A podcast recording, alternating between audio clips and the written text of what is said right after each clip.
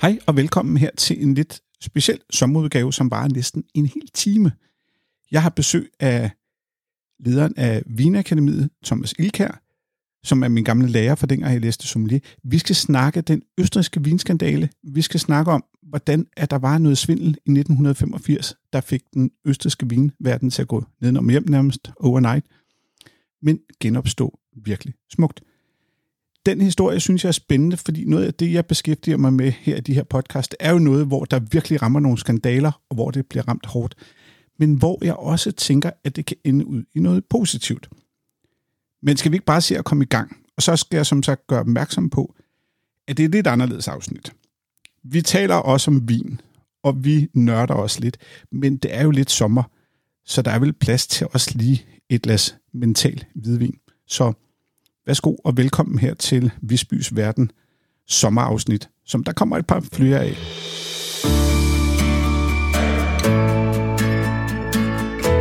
Velkommen til Visbys Verden. Jeg ruder i detaljer, agtindsigter, vedtægter og hvad jeg nu ellers finder på min vej. Og forsøger med det at afdække, hvordan dine og mine penge bliver brugt. Og hvorfor det? Fordi hvis vi ikke bekymrer os om hinanden og det samfund, vi lever i, så forsvinder mørkelen mellem de byggesten, vores velfærdssamfund er bygget på. Jeg hedder Rasmus Visby, og du lytter til Visbys Verden. Velkommen til.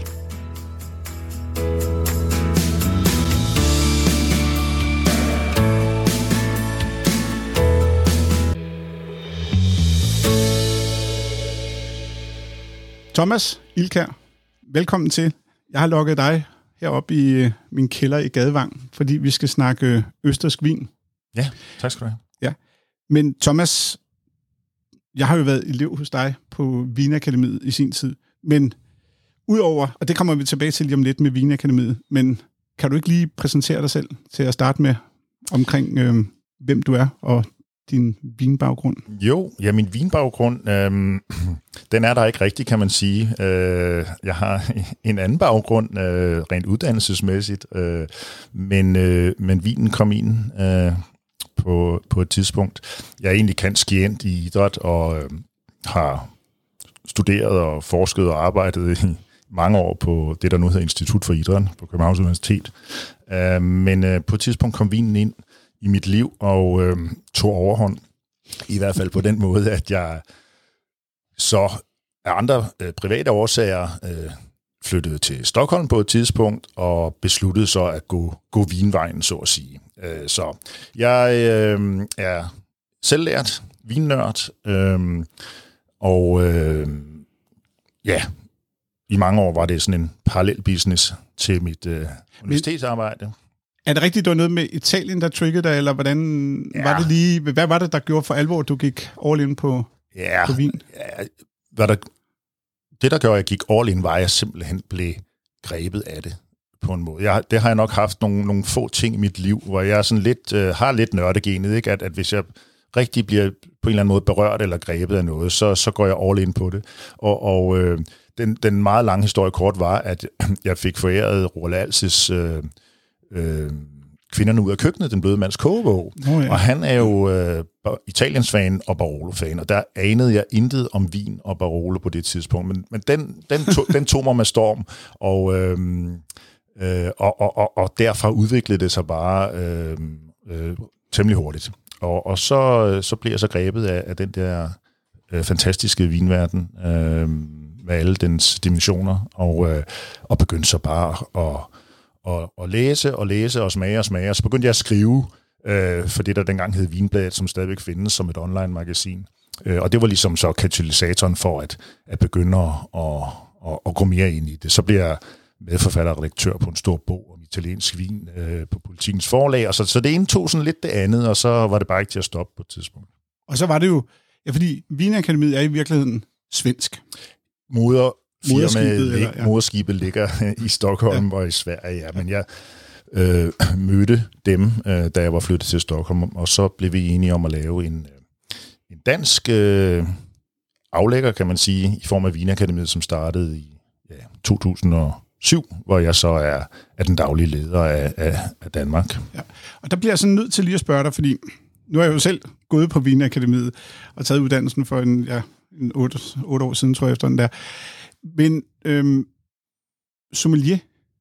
Hvad er en sommelier? Ja, det altså, er det. Fordi du er dem, I uddanner på Vinakademiet. Ja, og, og, og det kan man sige, det er jo et, øh, et begreb, der, der er blevet udvidet lidt, og måske øh, har vi også været en del af det, og som der også, øh, hvad kan man sige, ikke er, er helt enighed om nødvendigvis. Altså, det er jo en ubeskyttet titel, øh, og engang øh, var det en... Øh, en person, som øh, sørgede for øh, at øh, følge med, øh, når militærets vogne øh, trække ud over sletterne, og at der skulle også være mad og vin til, til det stakkels fodfolk. Øh, men, øh, og så har det jo været et begreb, der har været knyttet til øh, restaurantverdenen, en vintjener. Øh, men vi laver en sommelieruddannelse, fordi at, at for os er, er sommelier en øh, uddannelse, og ikke så meget et erhverv. Altså det er sådan lidt ligesom jura og advokat. Ikke? Man, kan, man kan læse jura, og så kan man godt arbejde som advokat, men man kan også arbejde som alt muligt andet. Så, så vi uddanner sommelierer, som er det, man kunne kalde, selvom begrebet er lidt farligt, synes jeg, vineksperter, men folk, der har taget en seriøs, øh, lang uddannelse inden for vinens verden, øh, og derefter øh, så måske arbejder i restaurationsbranchen, som indkøber, i detaljledet, som journalist, eller Ja, fordi man lærer, jo, andet. man lærer jo faktisk sådan, at når, hvis man har taget sommelieruddannelsen, så kan du faktisk tage hvilket som helst vinland, og så vil man kunne sige et eller andet fornuftigt om det. Men du kan ikke gå helt ned på producentniveau nødvendigvis på det land, men du har et godt styr på, Det- hvad der foregår i det land. Ja, det, det er målet at, at, at, at lave på, på en en gang en, en, en bred og dybtegående uddannelse, hvor man får en, en øh, breddemæssigt, men også detaljemæssigt på udvalgte områder viden omkring druesorter, vinifikation, altså vinfremstilling, lande øh, osv. Og så, videre. så har vi jo også noget øl, og vi har noget spiritus ind Ja, det er rigtigt. som supplement. Men altså, og jeg kan huske det som, altså, og så ender man op med en eksamen, som er en smagning, en skriftlig smagning. Ja. Var det dengang, det ved jeg ikke, om det stadigvæk er? Jo, det er det. Vi har lavet ja. lidt om øh, på, på eksamen igennem årene, men, men det er en tredel eksamen, hvor der både er en stor sådan, teoretisk skriftlig prøve, så er der en smagning, der involverer defekte viner og spiritus, og så skal man analysere nogle vine øh, skriftligt, og så er der en øh, mad- og vindel, øh, kan man sige, hvor man bliver præsenteret for en, en menu, øh, som man så skal sætte, øh, sætte vin til og, og argumentere for sit valg. Ja, og så var der også, jeg kan huske, der var også noget med, at man skulle op i et område, også mundtligt. Ja. Det ved jeg ikke, om man... At, var, var, var, det ikke både noget med, at man... Jo. Ja, det var dengang, ja. Det har vi lagt ind i den, i den store skriftlige prøve. i Ja, det giver meget, det giver meget god mening, at det er sådan.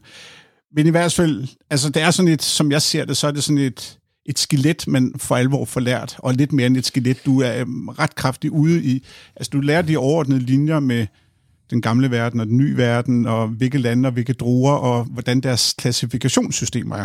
Også det er øh, hele den der del af det. Man kan sige, at altså, man kunne øh, studere vin i, i 25 år og stadigvæk ikke være, være færdig.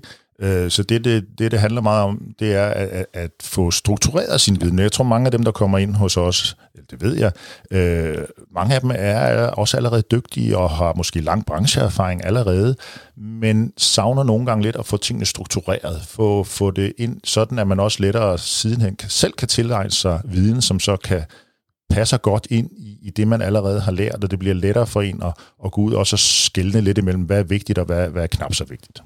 Og det er også den måde, som man kan så sige, når man har lært det, så kaster man gerne sin kærlighed på nogle bestemte regioner eller et eller andet. Og hvis man arbejder med det på professionelt, så synes jeg også, man har en super god mulighed for lige at vurdere kvaliteten. Altså man får en kæmpe værktøjskasse, altså lige fra, ja, Ja, og det, der er det, af det, det er jo godt at høre, Ja. fordi det er, jo, øh, det er jo simpelthen målet, ikke? Øh, at klæde folk rigtig godt på, til os sidenhen så at videreuddanne sig selv, måske også formelt øh, andre steder på andre, med, med andre vinuddannelser, men, men, men også øh, bare selv øh, have fået nogle værktøjer til at gøre sig klogere, endnu klogere øh, ja. på vinens verden.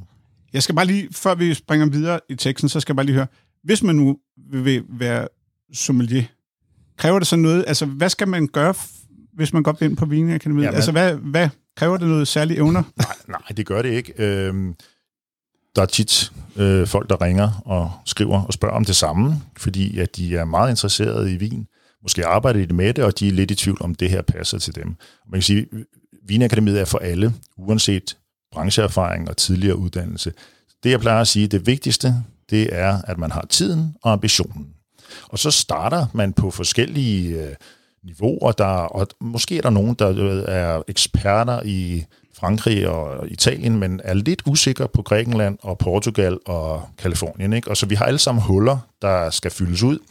Øhm, og så er det allervigtigste simpelthen, at man har dedikationen og har afsat tiden til det, fordi det er ikke en, en hygge aftenskole ting, hvor, hvor man kommer ind og smager lidt vin og hører en fortælle noget. Det er en uddannelse, hvor det virkelig gælder om at forberede sig, studere, og man skal til eksamener. Øh, men dedikationen og, og, og tiden afsat til det, så øh, kommer man til sidst ud med øh, et helt andet udgangspunkt øh, på sin vinviden og øh, man bestod eksamen. Jeg ved i hvert fald, da jeg startede, der kom jeg fuldstændig blank på vin. Jeg vidste, vidste selvfølgelig godt en lille smule, men jeg synes, jeg lærte det helt vanvittigt godt, og det kom fra starten af. Til at starte med var jeg lidt rystet over det, men jeg synes, jeg kom hurtigt efter det. Og, og så må jeg sige, ja, der skulle læses virkelig meget, men jeg synes, det er en god viden, og der har været sådan en masse side effects. Ens geograf, geografiske evner er blevet meget bedre. Eksempel, altså, der er en masse ja, ja, ting, som jeg ja, ja. synes har været super godt. Men, men og så det, smager vi jo også en masse vin, kan man ja, sige. Ikke? Og det, det skal man, man også, der ja. skal man også lave lektier. Det er jo ja, hyggeligt. Det er hyggeligt. Ja. Og det er, tids, det er et tidskrævende studie, men, øh, men det er helt sikkert det hele værd, det vil jeg sige.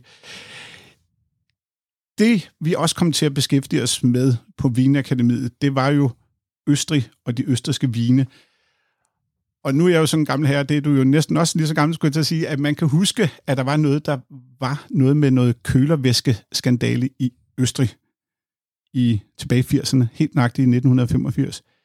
Der var en skandale, og hvad, Thomas, hvis du lige starter med at sætte et par ord på den her skandale, sådan et par overskrifter. Hvad var der, der skete i Østrig i 1985? Ja. Hvorhen var Østrig i vinverden? Ja, og det tror jeg faktisk måske er det rigtige uh, udgangspunkt at tage for at forstå uh, det, der skete, og for at forstå det, der skete bagefter. Fordi at Østrig var slet, slet ikke der, uh, hvor de er i dag. Uh, Østrig var mest uh, uh, kendt for at, at uh, lave relativt billige og enkle vine, Øh, Øh, de havde et meget stort eksportmarked i Tyskland blandt andet, og det var relativt øh, lavkvalitet, og billige vine, men det var endda alligevel stadigvæk nogle af de bedste, der så blev eksporteret. Øhm, der var kommet en, øhm, et, et studie, et, et, et, et, sådan et studie, økonomi, vinstudie i Østrig i starten af 70'erne, og det øh, forudsag, at øh, den indlandske vinkonsumtion ville gå enormt meget op over de næste 10-15 år. Det havde altså, altså i Østrig? I Østrig. Ja. Det, det mente man, man havde nogle indikationer på, og, og man lavede sådan en stipulation af, at øh, om 15 år, så drikker østrigerne x antal procent mere øh, end nu. Og, og, øh, og det betød, at øh, man kunne se, at vi har simpelthen, vi laver ikke vin nok på nuværende tidspunkt til at kunne dække det forbrug. Så gik man altså i gang med at lave meget mere vin i Østrig i start 70'erne. Man øh, plantede mere, man havde lavet højere høstudbytter, som det hedder, altså begyndte at prøve at lave mere ud per hektar. Øh, men det gik bare ikke sådan. Altså man, der, man begyndte, man, ikke, at, ikke, man okay. begyndte ikke at drikke okay. mere vin. Studiet øh, havde forudsagt øh, noget forkert, øh, så man stod med en overproduktion, man stod med en meget høj andel vin, som ikke rigtig blev drukket indlandsk, og som, som man i endnu højere grad var afhængig af at få eksporteret. Men, men er vi ikke enige om, fordi det skal vi måske også lige på plads, der er jo et klassifikationssystem i Østrig, som minder meget om det tyske system også, ja. som jeg lige husker sådan i, ja. i overordnet system. Ja. Og der er jo altså højkvalitetsvine, altså hvor vi prædikatsvine hedder det vel også i, i Østrig. Det gør det. Ja. Øh, og og, og det, det system, kan man så sige, er var lidt forudsætningen for øh, skandalen. Øh, og, og det system, øh, uden at skal gå sådan helt for meget i detaljer med det, men, men det bygger grundlæggende øh, på, at jo mere most øh, sødme der er, det vil sige, hvor mere sukker der er i den høstede most, jo højere op i klassifikationssystemet, jo finere er vinen. Øh, det giver sådan set på en eller anden sted meget god mening, at jo mere modne druerne er, jo finere er den resulterende vin sådan set jo et højere, bedre prædikat for Det system giver god mening, og det giver især god mening måske i, i sådan nogle lidt køligere vinlande, hvor det ikke altid nødvendigvis, især tidligere, har været sådan, at man kunne høste fuldmodende druer konsekvent år efter år efter år. Så jo finere, jo mere modne druer, jo mere sukker i mosten, også jo dygtigere vinproducent, kan man sige. Og så, så er det måske også vigtigt at sige, at de her præ, prædikatsvine, uden at vi skal gå ind i yderligere klassificering i dem, det er bare, altså, det er bare toppen af poppen. Altså de vine, der kommer i det segment, er jo, er jo højkvalitetsvine. Det er det, og, og, og, og især, øh, kan man sige, øh, for Østrigs vedkommende var det øh, sådan tidligere. De vine, man eksporterede til Tyskland, især det var prædikatsvine, det var spætlæse og afslæsevine, som nogle af de her prædikater hedder. Det var de finere vine, man kunne man eksporterede. Øh, og hele balladen opstår så fordi, at det giver jo øh, en vis åbning for, eller i hvert fald en vis øh, incitament måske til at snyde, at man tænker, Nå, men så må vi putte noget mere sukker i vores most, fordi at så er det jo en finere vores, når man så analyserer på den, så har den højere sukkerindhold, så bliver prædikatet på vores vin finere. Problemet er bare, at det, det kan man lave analyser på. Man kan lave analyser på, at der er kommet for meget sukker i den her most, fordi hvis man bare putter sukker i, så stiger det, der hedder øh, tørstofindholdet i vinen. Ikke? Det er en lille smule teknisk, ja. men, men, men hovedpointen er, at man kan ikke bare smide mere sukker i sin most, og så øh, øh, få, få en vin ud af det, eller mere sukker i sin vin, rettere sagt. Og så, og så skal jeg lige høre, når du siger sukker, er det sådan en hvid sukker, man kører ned i supermarkedet, eller, eller er det de der druemost? Altså er det sådan en koncentreret druemost? Eller? Det kan være både og. Altså, der, der er jo det, der hedder chaptalisering, ja, som er fuldt lovligt også i visse vine i Østrig og Tyskland og mange andre ja. steder. Der putter man øh, sukker. Det er det kan være øh, øh, sød druemost, ja. men, men det kan også være det, vi har stående på, på bordet derhjemme. Øh, rør eller drue, øh, hvad hedder det, rosukker. Men øh, så hvis man smider det i mosten, så gør man det for at få en højere alkoholprocent i sin færdige vin, ja. fordi det og bliver det, så og, ja, og det er en samtialisering, det betyder, at det kommer i efter, altså det kommer i til sidst for lige at løfte sukkerniveauet op. Nej, før nej. Gæringen. Er det ikke rigtigt? Eller jo, det måske? Før eller under gæringen, ja. der saptaliserer man, putter ja. sukker i. Men det er for, at man ønsker at få en højere alkoholprocent. Ja, præcis. Ja. Hvis man så bare putter sukker i sin vin efterfølgende for at gøre den sødere, så kan man fange det i en analyse, fordi at det så stiger vinens tørstofindhold ikke. Ja. Så det var problemet for dem, der gerne ville snyde. Det var der nogen, der gjorde, og så, men, men, men de var, det var for nemt at, at fange dem i en kontrol. Så skal, jeg bliver lige nødt til, fordi det er sådan set lige nu, den falder femmeren for mig også. Det vil sige, at det virkelig, man tilsatte ikke sukker for at få en højere alkohol, man tilsatte det for at få den der klassiske prædikatssmag, kan man sige. Man, altså man, den der, ja. Man tilsatte sukker for at få et højere prædikat på ja. sin vin. Ja. Men det der så var en, der fandt ud af, måske flere øh, initialt, det er en smule usikkert, det var, at hvis man tilsatte et andet stof, så ville tørstofindholdet i vinen se rigtigt ud. Det vil sige, at den sukkersnyd, man lavede, det ville nu ikke blive opdaget i kontrollen, fordi at tørstofindholdet i vinen, viskositeten i vinen osv., var nu rigtigt. Ja, så, man, så det lignede faktisk, altså ja, fordi det, det der kemi, som du også siger, viskositeten, fordi når der har et højt sukkerindhold, så kan man også godt se det, når man sidder med det i glasset. Altså, det, altså ja. man kunne simpelthen snyde ved kemisk og, og ændre på strukturen. Ja. ja.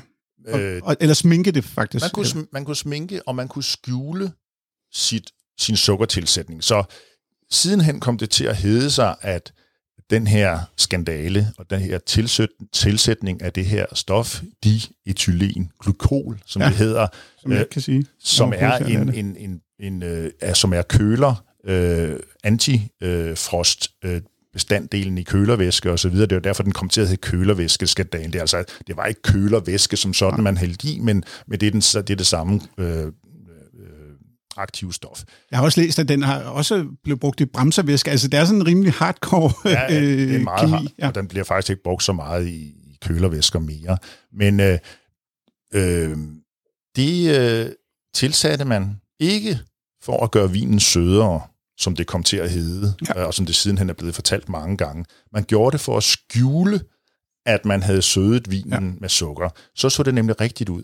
Og det her stof, diethylenglykol, det er farveløst, det er duftløst, det er, og var på det tidspunkt, havde man ingen analyser, der kunne påvise det i vinen.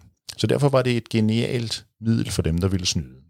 Plus der var også, har jeg læst mig til, at kontrolmiljøet var nærmest ikke eksisterende. Jeg tror lige, at altså det er ikke en kilde, jeg har været direkte ind på, men det er en andenhåndskilde, men der var, at de var underbemandet. Der var en kontrolmyndighed på 18 til at kontrollere cirka 16.000 virksomheder.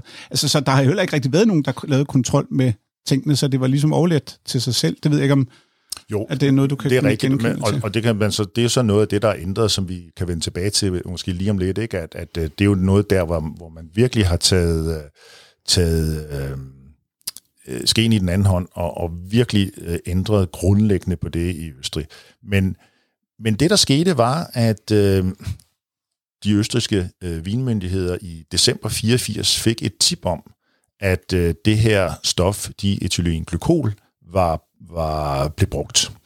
Øh, og øh, man stod lidt på bare bund, fordi man ikke havde øh, nogle øh, øh, hvad hedder det, analysemetoder, der kunne påvise det. Så det gik man i gang ved at udvikle, efter man havde fået det her tip. Ja. Og det får man i efter en måneds tid i januar, så har man en analyse. Øh, og det er så januar 85? Det er januar ja. 85. Ja. Øh, og derefter så får man anonymt tilsendt nogle vinprøver, øh, og bruger den nye analysemetode på dem. Og i marts måned øh, kan man for første gang konstatere, at der simpelthen er vin, der er kontamineret med, med det her stof. Øh, og man øh, får fat i de første to vinproducenter i marts måned, øh, og, og der bliver beslaglagt øh, store mængder vin. Og øh, kort efter... Er det er i millioner? Af, ja, ja, sidenhen ender det i millioner. Okay, ja, undskyld, ja, jeg springer ja, lidt frem. Men, ja. Nej, nej, men det, okay. det, det, det, det gør det. Ja. Øh, men man holder så en pressekonference om det her, øh, øh, hvor man går ud og siger, at, øh, hvad der er, er foregået, eller hvad man har opdaget, øh, er sådan relativt ærlig omkring det, men siger også, at øh, det bliver undersøgt, og øh, der er ingen grund til bekymring, og, og øh, vi, vi, øh, vi har en analysemetode nu. Ja. Men i juni måned øh, bliver der lavet et stort tv-program i Østrig om vinskandalen. Ja. Og så ruller det øh, for alvor juni 85. Øh, og øh, der, hvor det for alvor begynder at gå galt, kan man sige, for østrisk vin, det er, at de tyske sundhedsmyndigheder så på bagkant af, af det går ud og advarer mod østrisk vin. Ja. Men, men, men kan, kan du genkende til den her? Jeg hørte også, at der var en af de ting, man også opdagede, hvor det var ret alvorligt. Det var, at man opdagede, at øh, spildevandsanlæggene brød sammen fordi at de her østriske producenter, vinproducenter, hørte om rygterne om, at nu var det ved at opdage, og så hældte de alt det her kemi ud i kloakken, som gjorde, at det ødelagde, hvad hedder det, øhm, mikroorganismerne i spildevandsanlæggene, så de brød sammen. Okay, og det, har... og det er sådan en sideeffekt, ja, det at det blev opdaget via, at, at simpelthen at spildevandsanlæggene brød sammen, fordi ja. man i panik hældte det her okay. vand, ja, ja. eller det her kemi ja, ud. Ja. Så det var også sådan en måde, de opdagede, at det faktisk var ret voldsomt, fordi de ja, som en sideeffekt ja, ja. smadrede spildevands... Ja, men det var interessant, det har jeg faktisk ja, ikke hørt før. Ja. Men, men, men, men, men, men så nu rullede det for alvor, og, og det fik nærmest overnight en, en fatal øh, konsekvens for, for den østriske vineksport, og dermed den østriske vinindustri. Fordi at det tyske marked stort set lukkede overnight, og, og i USA, Holland, øh, øh Storbritannien, Japan, enten advarede man mod det, eller forbød øh, import af østrisk vin. Så, så det havde en, en kolo enorm effekt. Øh, og selvfølgelig også på, øh, på øh, hele økonomien, fordi at den, det var som sagt den lidt dyrere og bedre del af, af, af, af, af de her vine, øh, som blev eksporteret. Og man, man, man kunne sådan, øh, ved at lave den her sukkersnød, så kunne man måske hæve øh, prisen på vinen med 200 procent. Er det så meget? Var det så meget? Ja, så hvis, fra, fra at det bare var en helt almindelig basisvin, prisen for den, men hvis man kunne så lave en spætlæse eller aflæse, afslæse ud af det, ja, ja, så, så, så steg prisen ja øh, virkelig meget. Men, men er det bygget op i Østrig? Altså, øh, selvfølgelig er der mange producenter, men der er også mange, der... Altså, de her druer blev solgt til producenter, altså, så det var ikke vinbunden selv, der vinificerede, eller det var selvfølgelig en kombination. Jeg har indtryk af, at de her druer røg til nogle store producenter, at, at det var på få hænder, eller det er måske ikke rigtigt? Der, der, var, der var nogle store aktører i det, ja. og det er rigtigt, som det, og det gælder sådan set stadigvæk i dag, at, at det er en relativt lille procentdel af de østriske vinbønder, som øh, enten laver vin selv, eller som, som laver meget vin, og som har mange hektar. Ja. Øh, så, så, så det er enten store og større private firmaer. Det har ændret sig siden, skal siges, men dengang var det, var det udtalt. Øhm, og udover øh, at, at det var nogle store producenter, så 80 procent cirka af den vin, der blev eksporteret, den blev ikke eksporteret på flaske. Den blev eksporteret i det, der hedder bulk. Den var altså ikke aftappet endnu. Ja. Og så er, kan man jo godt se, at allerede der er der også utrolig øh, meget mere åbent for at snyde med tingene. Så den kunne sådan set måske vinen forlade Østrig og være fin nok i en tank, men sidenhen, eventuelt også i Tyskland, øh, så blive, øh, blive øh, fusket med. Og jeg kan også forstå, at efter skandalen, der, blev det også, der var det lidt sorte pær, fordi man jo ikke lyst til at tabe pengene, de der vine, de florerede, eller vinen florerede lidt rundt i systemerne og dukkede op til overfladen forskellige steder, fordi man jo ligesom prøvede at handle det, handle ja. det væk. Eller, ja, det kan man sige. sige. Altså, øh, det, I forhold til, hvor mange der endte med at blive dømt, så har der selvfølgelig været mange, mange, mange flere involveret. Det må, ja. det må man gå ud fra som, som, som et faktum. Så det er jo lykkedes folk selvfølgelig på en eller anden måde at, at, at komme af med det. Øh, men man, det man også fandt ud af var, at brugen af det her formentlig gik mindst 10 år tilbage, og man kunne se på øh, vine helt tilbage fra i hvert fald 76, at der havde det været tilsat. Så det var ikke noget, man Ej, kun havde gjort i en lille kort periode, og så blev fanget med det samme. Det havde været en ongoing ting i, i, i formentlig 10 års tid. Men det, som jeg også synes, der er interessant, og det her, som ligesom gør, at jeg har fået lyst til at have det med i min podcast her, det er jo også, at det starter vel bare med, at der er nogle få. Altså ham der kemikeren, der finder på det, finder det ud til en enkelt producent, og så er det jo noget, der replikerer ud. Jeg ved ikke, om det er en eksponentiel funktion fra 76 til 85, men det bliver jo mere, mere udbredt i branchen, så det vil sige, det får lov, altså den her, de her rødne æbler får lov at smitte af på hele, rødne druer kan vi kalde ja. det, får lov at smitte af på hele ja. branchen. Ja. Så det når faktisk at få et ret stort omfang, øh, ja, det, det her svindel. Og, og, og præcis hvor, hvor, hvor, hvor stort øh, øh, ved, har jeg i hvert fald ikke kunne se nogen, nogen, nogen, nogen sikre kilder på, men altså, der er 15, der ender med at, at, at, at blive dømt. Øh, og for det. domme? Ja, blandt både fængselsstraffe og, og, bø, og bøder.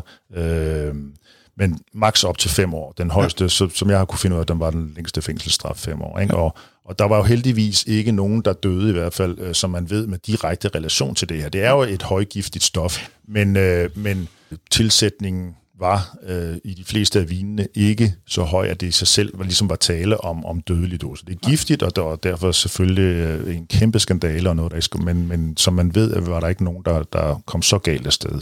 Jeg, jeg kan læse, jeg har læst lidt op på kemien i det, og jeg kan stadigvæk ikke udtale det, så lad dig jo udtale ordet, men, men det der, jeg har læst, er, at det angriber øh, nyrerne og leveren. Ja. Det er den ene side, og så angriber det også øh, centralnervesystemet, som også kan blive, blive angrebet af det. Men jeg læste også, at hvis det er i de rigtige mængder, det der ligesom kan, kan fjerne det igen, det er alkohol. Så det vil sige, hvis der var i kombinationen alkohol så gjorde det faktisk, at det sådan kunne skylles igennem kroppen, okay. uden at optages i kroppen. Ja, ja. Øhm, det skal jeg ikke være sikker på, ja, men, øh, men det lyder det lyder det var sådan, ja. øh, men, men man kan sige, altså, fordi øh, kort tid efter, eller stort tid siden, der havde man jo en anden skandale nede i Piemonte i Italien med noget barbervin, og der var jo altså folk, øh, der døde af, at der var tilsat... Ja, fordi den var jo øh, noget mere alvorlig, faktisk. Græssprit til, til ja. vin, ikke? Så, og, og det øh, er jo egentlig, det er jo lidt pudsigt, øh, at, at Østrig virkelig røg øh, i skammekrogen, og, og, og det havde en kæmpe indvirkning øh, på hele landet, kan man sige, i en lang periode. Ja, fordi jeg skal lige komme med et andet fun fact før, fordi så skal vi lige tilbage til, hvilken indvirkning det havde. Det var faktisk sådan, at på det tidspunkt, hvor vinskandalen for alvor ruller i hele verden, der er det faktisk sådan, at Kina og jeg tror Japan blokerer også for australsk vin på grund af navnesammenfaldet. Altså, at der er det, så der, der sker faktisk... Ja, det, det går også ud over australsk ja, vin. Ja, det er om det er... Ja, det er en masse armstue-historier, ja. jeg kan her, men, ja, ja. men det, som jeg har set, det er, at det 95 procent af vinmarkedet forsvinder ja. på et år. Ja, det, det, det, det er virkelig, det er faktisk næsten overnight, ikke? Også det, ja. og det er, virkelig, det er virkelig voldsomt. Men de reagerer jo så også øh, ekstremt øh, hurtigt, øh, og må man se, øh, eller i bagspejlet må man jo sige, øh, meget kompetent øh, på det. Så allerede faktisk i 85 øh, bliver der vedtaget en, en ny øh, vinlov, øh, og i 86 opretter man det, der hedder Austrian Wine Marketing Board, øh, med det helt, helt, helt klare formål at få øh, østrisk vin tilbage på sporet igen, få eksporten øh, tilbage på sporet igen, og generelt få højnet kontrollen og kvaliteten. Man laver en stor, øh, blandt andet i Storbritannien, laver, indsætter man nogle kæmpe store annoncer, kind pardon, altså no ja. mercy, øh, ingen nåde var overskriften, ligesom hvor man prøvede ja. at, at, at fortælle, at øh, der er virkelig ingen nåde til de her svindler, vi går benhårdt imod dem, og vi skal nok vi får ryddet op. Øh. Ja. Men det, der går galt i de her 10 år, det er jo i princippet, at der er nogen, der godt vil tjene penge, og der er en åben marked, både fordi det er svært at, tracke, men også vel fordi der ikke er nogen kontrol. Så det er vel et svagt kontrolsystem, eller hvad er sådan den største? Ja. Altså selvfølgelig er det genialt, det der er lavet. Jo, men det, men det er jo, som næsten altid i de her tilfælde, så er det sådan et sammenfald af nogle ting. Ikke? Der, er også et, der er også et tysk eksportmarked, som formentlig har været ret villig og har lukket nogle øjne, og der var også tyske øh, producenter, der sidenhen øh, røg, øh, røg øh, i i fedtefadet, eller i hvert fald kom i problemer, fordi man faktisk fandt de etylenglykol i tanke hos dem og så videre. Og de, ja. når de prøvede at undskylde sig med, at det må have været noget østrisk vin, som øh, har givet lidt til vores tanke, fordi vi har aftappet det her og sådan noget. Men, men, men der har så, så et villigt eksportmarked, der også øh, var altså ønsket så billige vine som muligt. Nogle østriske vinproducenter, som kunne se, at øh, ved at øh, lave det her nummer, så kan vi hæve priserne. Ja. Øh. Så der var ligesom, ja, det var en kombination af det hele, og det gør jo, at det hele falder sammen. Ja, det gør det. Øh, fuldstændig. Og det er, jo, det er jo det, jeg synes er interessant, at nogle gange, at der er ting, der kan ende så galt, at vi faktisk... Jeg kunne huske, det var Hella Juf, der forestod, at man skulle brænde, et, ligesom indianerne brænde hele skidtet ned, eller et mm. eller andet. Altså her har vi faktisk de facto en helt branche, ja. vinbranche i Østrig, der bliver brændt ned overnight, kan man ja. sådan billedtalt sige. Ikke? Ja, I hvert fald, hvad, hvad det økonomiske angår. Fordi man har selvfølgelig jo stadigvæk alle sine vinmarker, og man har et kæmpestort antal øh, dygtige og helt uskyldige vinbønder ja. og vinproducenter, ikke, som bliver ramt af, af det her. Øh, så, så det fundament har man jo stadigvæk. Men det, man ændrer, det er altså øh, øh, noget vinlov, øh, blandt andet, som nu øh, fra, fra dag indebærer et helt andet kontrolniveau, som er stadigvæk et af de, de strammeste i, i verden. Det siges at være verdens strammeste ja, vinlovgivning. Og det, det, det kan man altid passe. diskutere, ikke? Men, ja. men, men det, der i hvert fald er, er tilfældet, det er jo, at, at man for prædikatsvinene vedkommende, så, så skal de smages, de skal til en smagningskontrol, og de skal til en laboratoriekontrol, og de får et såkaldt prüfungsnummer, altså et, et certifikat, på flasken. Så det er trackbart hele vejen igennem? Ja. Og, og så lavede man også det, at, øh, at der er simpelthen en, øh, en, øh, en andel, øh, vinproducenterne skal bidrage både per liter vin, de laver, og per liter vin, de aftapper. Der skal de bidrage helt kontant per liter til Austrian Wine Marketing Board. Så alle østriske vinproducenter, de betaler i fællesskab, afhængig af hvor meget vin de laver og aftapper, så betaler de til Østrigs fælles marketingsindsats, som altså nu i, har kørt i 35 år og må sige sig være et af de allermest effektive marketingsorganer og, i vinverdenen. Og det er jo også, hvis man går ind på deres webside, hedder den Austrian Wine, der mener den hedder .com, ja, ja, den engelske ja, udgave, den er. Ja, det og jeg synes, sammen med tysk vin, de, de kan altså begge to noget af de der hjemmesider. Det er et fantastisk informationsmateriale. Hvis man er ja. lidt nørdet, ja, ja, men det så er det. er det helt vildt, hvad man kan finde derinde. Altså. Det, det, det viser den der germanske grundighed, ja. men, men det er også et resultat af, at man øh, simpelthen erkendte, at der skal noget helt ekstraordinært til. Og det, det er de jo lykkedes med. Altså, Øhm, Østrig laver jo ikke specielt meget vin. De sådan klemmer sig lige ind på sådan en, jeg tror det er sådan en 17. 18. plads på, hvor meget vin der bliver lavet, altså på verdensplan. Ikke?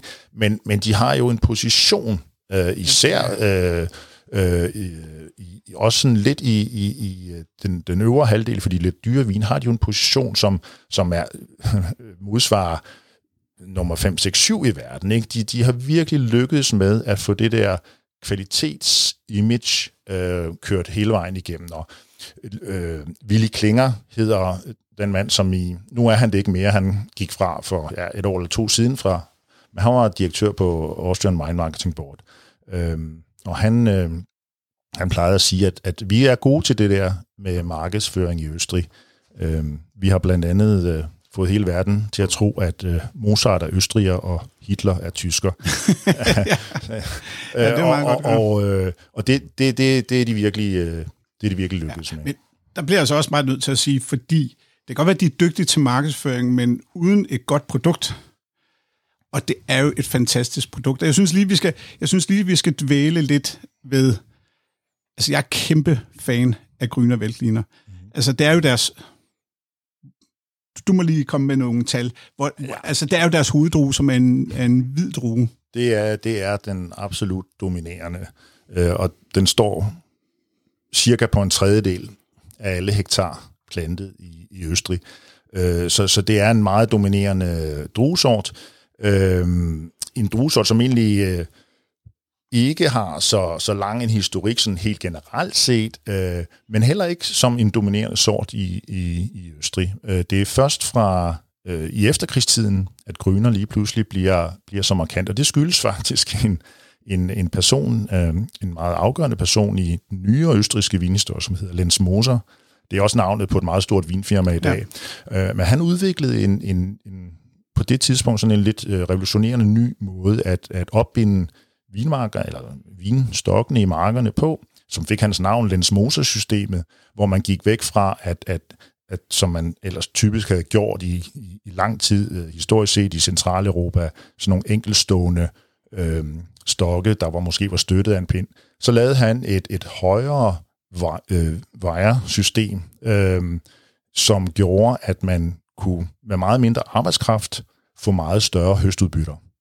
Og der passede Gryner Veltliner godt ind, fordi det er en druesort, som selv når den giver sådan meget, meget høje, det man kalder høstudbytter, altså hektoliter per hektar. Og hvor stor er det? Nu, nu spørger nørden, hvor, hvor, hvor, hvor stor er høstudbytterne på, på den, når det kører? Sådan... Jamen, så, så kan det måske komme op på 100, 110 oh, hektoliter per hektar. Det, det, det er måske dobbelt så meget, som det man normalt ville sige sådan, til ja. god kvalitetsvin.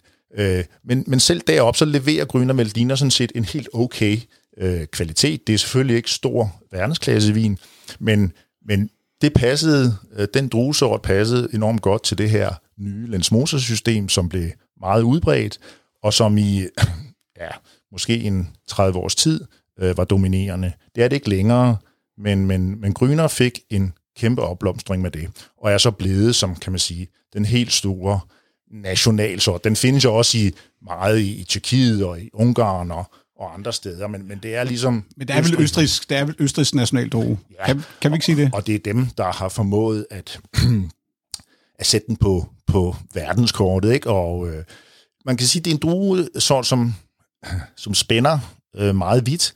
Altså, øh, med, med de der meget høje høstudbytter leverer den jo også en del basisvin til, til sådan rimelig enkel museerne vin, ja. øh, Østrig sekt, øh, men øh, og så laver den alt fra relativt øh, enkle, øh, crispy, sprøde, ja, dejlige, ja. øh, friske øh, vine til med lidt senere høst og med øh, lavere høstudbytter til vine med 13,5-14 procents alkohol, tropisk frugtkarakter, en helt anden dybde og i øvrigt også læringsevne.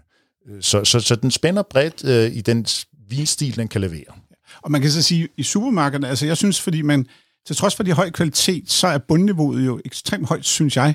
Og, og de supermarkedsvin, man kan købe i Danmark, altså jeg synes, det er tit Irma, der har seks flasker grønne veldiner for et eller andet 300 kroner, eller et eller andet, jeg kan ikke huske, men, men jeg synes bare, at den er god. Altså, jeg synes også, bundniveauet er godt. Øh, og ja, det er og det, ja, men det er det, og det er det, vil jeg sige, på meget, rigtig meget østrisk vin.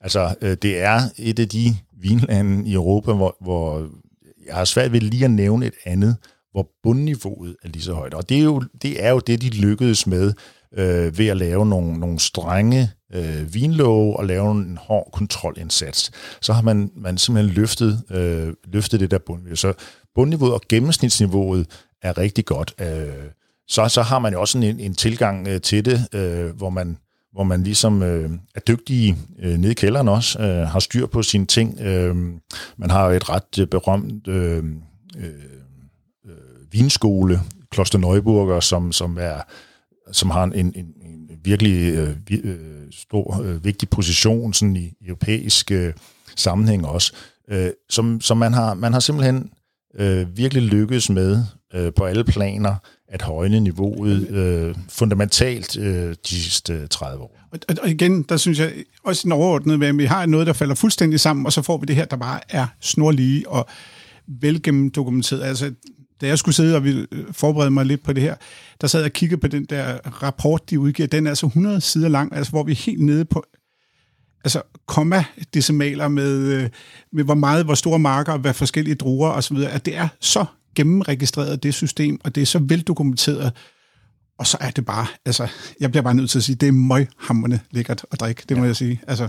Og, og, og, og, og man kan sige, øh, det, det kan måske jo godt, det, jeg er fuldstændig enig, det kan måske godt så også tippe lidt over og ende med at skabe som et, sådan et, et, et, et sådan lidt for regelret, firkantet, øh, veldokumenteret vinsystem, og, og det er det, og det hjælper altså noget kvalitetsmæssigt, men man kan så også sige, at de sidste 10 år plus er Østrig jo også øh, virkelig kommet med på alle de trends, vi ellers ser. Vi ser, det er da, hvis ikke det land i Europa, jeg har ikke lige kunne finde de aller sidste tal, men øh, en meget høj andel af biodynamik, ja. øh, økologisk vin, og så er de jo også øh, fuldstændig sadlet øh, op på, på naturvins øh, og, og, der, der, og der lykkes de faktisk og, også ret godt, synes ja, jeg. Ja, det gør de, at de har en masse. Det, det, det, det, det også er båret af, øh, og det hele den her, det her opsving også blev båret af, det var jo nogle nye, nogle unge generationer. Så det var jo ikke kun fordi, at man sådan fra oven besluttede, at, at nu skulle man, øh, nu skulle man øh, ændre på lovene og kontrollen osv. Det var så også fordi, at der kom en ny generation, som meget, meget gerne ligesom ville øh, stå i modsætning til den øh, 60'er, 70'er generation, som havde skabt hele problematikken. Så mange af dem, der så efterfølgende i 80'erne og 90'erne tog over, øh, var jo den unge generation, der, der dels gik med på den her kvalitets kvalitetsbølge, men som så også gik væk i højere og højere grad fra prædikatsvinene og fra de søde vine. Ja, fordi de er ikke så... altså, når jeg tænker på østersk vin, så tænker jeg ikke på, på prædikatsvin i samme, som når jeg tænker på øh, tysk vin fra Rheingau og Mosel osv. Det er ikke det, der falder først nej, i mit hoved. Nej, nej, det er det øh, ikke. Man kan sige, det er lidt en parallel. Tyskerne er jo også gået mere og mere tørt inden for de sidste ja, ja, det 15 års ja. plus, ikke? Men, men, men Østrig i endnu højere grad. Man har stadigvæk nede omkring den store Neusiedler See, som er den her enorme fladbundede ja. sø, som, som ligger der mellem Østrig og Ungarn. Og der nede omkring, nede omkring byen Rust og andre steder, der, der laver man noget højklasse, verdensklasse sødvin. Men, men, men i de andre områder, det findes, og man laver dem stadigvæk, men der er man gået mere mod de tørre vine, og man er gået mere og mere over til at, øh, i stedet for prædikanerne, at anvende geografien, distrikterne, og øh, fokusere på det i kombination med druesorterne. Og det, det, det, det er jo den her teorar tankegang og udvikling, ikke? At, at det er stedet, den her gamle... Og, og de går vel også lidt, det talte vi lige om, før vi gik i gang med, de er også gået lidt væk fra, altså det er jo ikke grønne og væltliner og så videre, de, de går lidt væk fra, altså de har andre druer også, de har i spil, eller hvordan, eller er det, er det stadigvæk grønne, de kører den? Er det jo, når vi ser på tallene, så, så er det det. Og øh, vi, vi skal sådan ret langt ned, før vi begynder at se sådan det, vi normalt kalder de internationale, store internationale sorter. De findes, og Chardonnay har arbejdet sig lidt op på, på listen, men, men, men det er stadigvæk kun 3,5 procent ja. af alle hektar, og det er den mest plantede internationale sort. Hvis vi tager Riesling med i den gruppe ja. af internationale sorter, så, så, så ligger, men det er kun 4 procent. Ja. Og så er der jo så er der jo, ja, det er jo, det er jo de hvide druer, og så hvis vi tager de blå druer, så er der jo, der er den store drue, nu ved jeg ikke, om jeg udtaler det rigtigt, Zweigelt. Zweigelt, er... Zweigelt er jo den største, og er temmelig stor, men ikke så stor internationalt. Jeg synes ikke, man står på den særligt i Danmark. Øh. Nej, nej øh, det, det er ikke på samme måde, som Grünervæld ligner blevet en, øh, en øh, eksport øh, vin. Øh, men Zweigelt, eller Blauert Zweigelt, som den også hedder, Øh, det, det er 14 procent, så det, det, er, det er den næststørste i, i Østrig. Jeg tror lige, du var øh, alkoholen, du mente. ja, ej, det er den faktisk, det er, det er den faktisk sjældent, øh, men det er en lidt lettere, ja. lidt mere frugtig, ikke så super struktureret øh, øh, vin. Øh, den er kommet lidt i modvind, øh, øh, fordi at den hedder Zweigelt på grund af øh, den øh, øh, professor, som på Kloster Neuburger i 22, 1922 lavede den her krydsning Øh, fordi det er en, en krydsbefrugtning mellem Blaufränkisch og øh, St. Lauren øh, druesorterne. Det var, ja. øh, og øh, den fik navnet efter ham, øh, Zweigelt, og, blev, og er jo altså blevet meget populær. Men han flyttede temmelig meget med nazismen og blev arresteret i 45 og har fået et... så den er simpelthen blevet... Ja, så, så, nu skal jeg til at sige nazivin, det må man ikke sige. Nej, men den, dens navn øh, har været til debat, øh, lad mig sige okay. det sådan. Ikke? Men, men, men, men det er den næststørste. Øh, og så kommer på den blå side øh, Blaufränkisch, som man også finder andre steder, Lemberger i Tyskland og Kek Frankos i ja. Ungarn hedder den. Ikke? Men så det er sådan en central europæisk druesort, men som igen er det ligesom østrigerne, der, der rigtig har, har sat den på kortet, også sådan kvalitetsvinsmæssigt. Og så er det jo alligevel også det, som vi også snakkede om før, det er at Pinot Noir, Blauburgunder, øh, den også troede jeg var stor, men den er faktisk afsindig lille. Jeg ved ikke, om det er bare, fordi jeg selv har fokus på den, men den er jo ikke særlig Nej, det, er, det, det, det er og det gælder, altså så har vi øh, områder nede syd, lidt mere sydpå i, i Østrig, hvor, hvor Sauvignon Blanc er, er den, den store drusort, men i det samlede billede øh, er det bare ikke øh, særlig stor procent til. Så er der noget Malo nogle steder, der er også noget Cabernet-vin og, og sådan nogle ting. Jeg skal lige springe tilbage, fordi dengang jeg gik på Vineakademiet, jeg mener ikke, det var dig, der underviste i østrigske vine. Det var Tilde, tror jeg, hvis der gjorde det. Nå, du har sikkert også undervist i det. Mm. Men der fik jeg at vide, at det var en nidkær toller, der havde fået øje på det der noget med, at der var nogen, der, eller en skatterevisor, der havde, at de havde trukket de her udgifter fra til det her kemi, Ja. I så store mængder. Er det noget, som... Er den historie, er det noget, du også kan genkende til? Jeg kan ikke genkende til historien, og, og igen er det en andenhåndskilde. Øh, men efter sine så skulle det... Øh, så skulle oplysningen komme fra en, en østrisk øh, handelskommissær i London, øh, som har øh, øh, fortalt øh, det her videre, at oprindeligt så, så startede det hele, det her tip, kom fra en, øh, en, øh, en revisor, som bemærkede, at øh, i øh, papirerne fra, fra sådan en vinproducent, øh, som han, han lavede revision for, der var øh, det her indkøb af diethylenglykol trukket fra som en udgift i firmaet. Og det undrede ham. Han var altså mm, vinkyndig nok til at kunne se, det havde han ikke set før. Det var han ikke stødt på før det gik han så videre med til en overordnet, og det, man mener, i hvert fald nogen mener, at det er derfra, det oprindelige læg, eller det oprindelige tip til myndighederne er kommet, fordi der simpelthen var en vinproducent, som ikke alene snød med tingene. Nej, han, han ville også have trukket. Ja. Og der har jeg hørt som forklaringen, var han sagde, at det var noget, han brugte til sin traktor. så der er mange historier der. Ja, okay. Altså, ja. Ja, ja. Så, men altså, jeg synes, det vi kan... Og så synes jeg også lige en ting, som jeg bare lige personligt har med Grøn og Væltliner, det er, at når man har en østrisk eller en tysk vinersnitzel med kartofler osv., jeg har bare et eller andet, altså det er jo normalt ikke noget, man tænker vin ind på osv., men jeg synes bare, det er det bedste match, jeg har prøvet nogensinde med grønne at sidde i Østrig og spise sådan en snitzel, og så få sådan en knivskarp grønne væltlin. Jeg synes bare, det der match med fedmen og skarpheden og så videre. Jeg, ja, jeg er man, meget stor fan af det der, ja, kæmpe fan af det. Og man, man kan også sige, at hvis man er fan af druesorten, og, og det kan jeg sagtens øh, også skrive under på, Altså, så, så, så, så har man typisk en, en meget bred vifte af, af vinstil på den, som også netop, når vi så snakker gastronomi, er, er, er et aktiv, fordi at den netop, man kan tage sådan en, øh, en enkelt 12 procents øh, helt sprit ung øh, vin fra Weinviertel oppe i nord, øh, som passer enormt godt. Så snart vi har sådan nogle af de der lidt øh, grønne krydrede ting på tallerkenen, altså også lige nu, så noget som spars og så videre, ja, ja. er jo, det er jo en fantastisk vin til det. Øhm, men, men så kan man bevæge sig hele vejen op igennem og få mere og mere modenhed på frugten, få meget knap så mange af de lidt mere vegetale kryddertoner, få noget mere frugt på. Og så går frugtspektrummet ligesom fra greb og citrus helt op til, til ananas og, og de lidt mere tropiske frugter. Sådan en, øh, en vakao, øh, Gryner uh, i, i smaragd uh, udgave, ikke, som er, er op på, på 14 procent alkohol, og som, som lige pludselig bliver en, bliver en helt anden vin. Det, det de sjældent er, det er jo, at de ikke er fadpræget. De kan godt have ligget på store, lidt ældre fade. Det, det, det er faktisk meget udbredt i, i mange områder i Jamen, de bruger ikke nye fade sådan rigtig... de bruger ikke i, i på Gryner. Er det meget sjældent at se... Øh, Men det vil også give en mærkelig smag.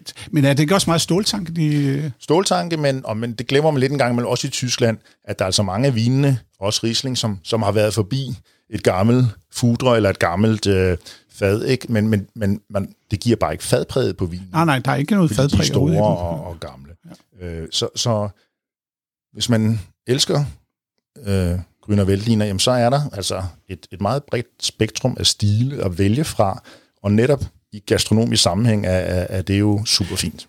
Ja, og det, altså, jeg ser meget østrisk vin generelt som madvin, altså fordi det har så, meget, så mange instrumenter, eller der er så mange noder, eller man kan spille på i forhold til maden, så jeg synes, jeg tænker meget østrisk vin, altså hvor der er meget andre vintyper, som altså, sådan bællevin, skulle jeg sige. Altså, det, det er ikke sådan ment, men så synes jeg bare, at Østrigs vin i, i særklasse er en madvin. Altså, og det ved jeg ikke, om det er bare min personlige holdning, eller om du... Nej, altså, jeg kan sagtens følge det. Jeg, jeg har tit spekuleret lidt på, hvad det der madvin egentlig dækker over, fordi hvad, hvad, hvad, når vi bruger det, øh, så, og, og der kan man sige, det kommer jo øh, rigtig meget an på maden, men, men næsten altid i madsammenhæng er det meget fint, ikke altid, at man har noget, noget syre øh, i vinen. Enten fordi man har syre på tallerkenen, eller fordi man har noget fedt på tallerkenen, man gerne vil have renset ud efter. Så syre, og, og det er kendetegnende for næsten alle, ikke alle, men næsten alle af de, de østriske druesorter og vine, at, at syreniveauet altid er minimum medium og, og op efter, ja. og, og er relativt friske vin. Ikke? Men, men selvfølgelig er der retter, øh, som, hvor, hvor, de, hvor der ikke rigtig måske er en, en oplagt østrisk kandidat til at, til at følge Ej, det, det er du ret i. Så, sådan er, er det jo ikke, øh, ja. men, men, øh, men især til det der lidt friskere køkken, og jeg kan huske øh, for mange år tilbage, det er måske 10 år plus, øh, blev, jeg, blev jeg bedt om at, at lave et lille oplæg i forbindelse med en, en østrisk øh, øh vinmesse og, og vinsmagning i København, og der snakkede vi netop meget om det her med gastronomien, og de var også enormt glade, fordi på det tidspunkt, der boomede det nye nordiske køkken jo. Ja, ja, ja. Øh, det var lige der, hvor det hele brød løs, ikke? Ja. Og, øh, og, og, og, og de kunne se, hvor godt de østriske vine passede til det her. Der så de jo rigtigt, ikke? Så til det der lidt mere raffinerede, friske, relativt grøntsagsbaseret køkken. Jamen, der er du fuldstændig ret, ja. der, der, der kan øh, mange, i hvert fald af de østriske vine, nogle ting, og ikke mindst grønne Og der vil jeg så sige, med hensyn, når jeg tænker madvin, så er det også bare fordi kompositionen, jeg kan godt lide det der, når man har smagsoplevelsen i maden, der fortsætter over i vinen, og, og så fejl, altså jeg, den der symfoni, der opstår i det rigtige match, ja. det, det, det er det, jeg mener med madvin, når man ligesom kan få hele strengen på. Jeg ved ikke om... Jo, jo, det men det, jo, det, det giver fuldstændig ja. det giver god mening. Ja. Nu har vi været lidt rundt omkring, da vi startede med den her skandale, og kom til at tale passioneret om, om vinen her til ja. sidst. Og det er det, jeg synes, der er ved... Altså, jeg har tænkt mig, at det her afsnit skal hedde Take a Sad Song and Make It Better for Beatles. Og jeg ja. synes, det er den her... Men vi har den her frygtelige historie med et kontrolmiljø og ting og sager, hvor man bare for alvor får konsekvensen af, at man snyder, at man ikke har nogen kontrol, og man, altså helt den der, hvor de dårlige sider i mennesket kommer frem, og så får man det her, hvor man får en kultur båret af det her. Og jeg vil våge påstå, selvom du siger, at der opstår nye med naturvin og så videre, så tror jeg ikke, at det kommer til at ske i forløbet. At de kommer til at svindle med det dernede. Det kan godt være, at de går deres egne veje, men kvalitetsniveauet, jeg tror, at det sidder fast i deres kultur nu. Jamen, det, det, er, der, det er der øh, slet, slet ingen tvivl om. Øh, også fordi, at man jo simpelthen har set, ja, øh, at det nyttede. Øh, man har set resultatet af, at man gjorde, som man gjorde. Ja. Man, man fik jo virkelig bonus af det. Man lykkedes jo virkelig med at få ændret øh, markedsandele og ikke mindst gennemsnitspriser på eksportmarkedet. Man har fået et fine wine segment i Østrig, som man, som man ikke havde tidligere. Man har fået de bedste østriske vine ind på de fineste øh, restauranter, og det er jo ikke i sig selv noget, som, som, som almindelige vindrikkere behøver at være imponeret af, men det betyder bare noget for, for et image, og, og, og de har givet et løft jo til, til hele. Så, så der er en meget stor også, hvad kan man sige, øh, øh, positiv øh, selvtillid i den østriske vinindustri, og, og så har de været enormt og gode til at samarbejde, og det er måske noget, man også lige skal tage med, at så stort et land er det jo ikke, og, og, og vindelen af det ligger over i den, i den østligste tredjedel, ja. ikke? de er alle sammen tæt på hinanden, øhm, og de har løftet i flok. Ikke? Når, når, når, der har, når østrisk vin har simpelthen stået samlet, uanset om det har været fra Weinviertel, eller Wachau, eller Styria, eller Burgenland, eller hvor det nu er, så, så, så, så har de stået sammen på messer og smagninger, øh, og, og, og har virkelig løftet ja. i flok. Og det, og det har også betydet enormt meget, at det ikke har sådan været lagt på nogle enkelte producenters skuldre, at nu skulle de ligesom prøve at løfte et helt land.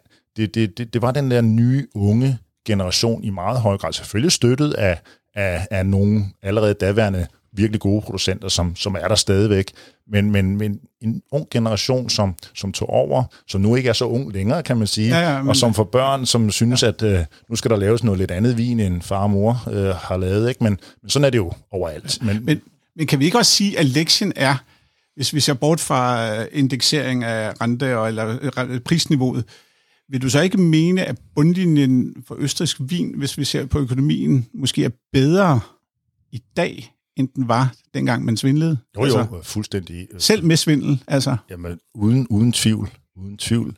Også fordi, at stadigvæk var det jo altså en, en relativt begrænset del af vinindustrien, der svindlede.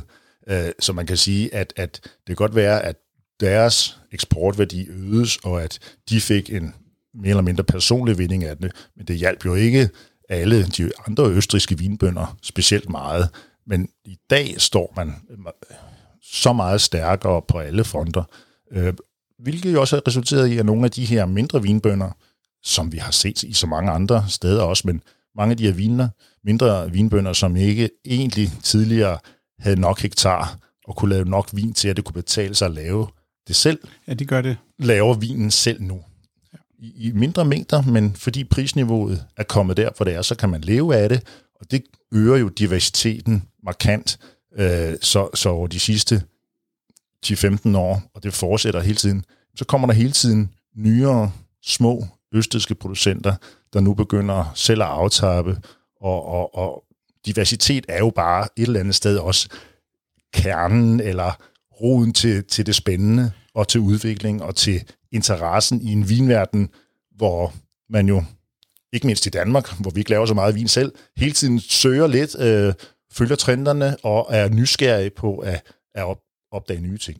Og det er jo det, som jeg synes, det er jo det, der at den her historie er så smuk.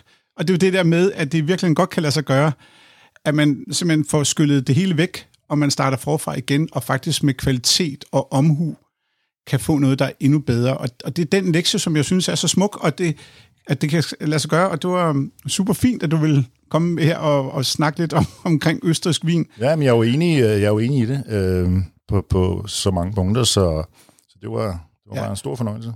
Ja. Men det er, men som sagt, jeg synes, den er, og nu er det ikke noget, der er normalt jeg vil gerne snakke mere vin i Visbys verden, men nu var det, jeg synes bare, der var en god anledning til at få noget vinsnak ind, og jeg synes, som sagt, super fin historie. Og, og tak fordi du kom, Thomas, herop til Gadevang og snakkede vin med mig. Tak for invitationen, Rasmus. Selv tak. Det var en fornøjelse. Tak skal du have.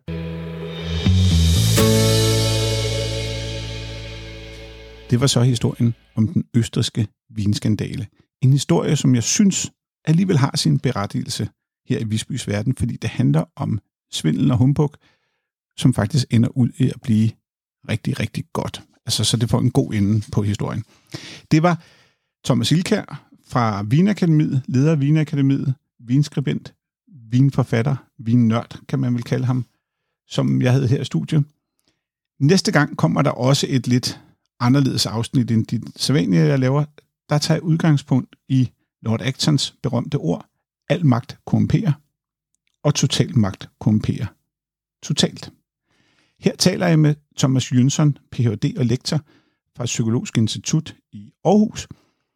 Og jeg prøver at komme bag omkring magten og prøve at finde ud af, er der i virkeligheden nogle mekanismer, der går igen i de her sager, og i hele taget det at have magt, og om komperer det virkelig. Det bliver næste gang, og det bliver faktisk i to afsnit, fordi der kom en lille afledt effekt, som får sit helt eget afsnit, men meget mere om det næste gang. Så det var alt for nu, og jeg håber, du kunne klare mosten for at sige det på den måde, med et lidt anderledes afsnit. Og jeg håber, du måske har fået lyst til et glas kold hvidvin. Så på gensyn her i sommervarmen lige om lidt med et nyt afsnit, som sagt om magt. Tilbage er blot at sige tak for i dag. Jeg hedder Rasmus Visby. Du lyttede til Visbys Verden. Vil du kontakte med mig, finder du link i show notes.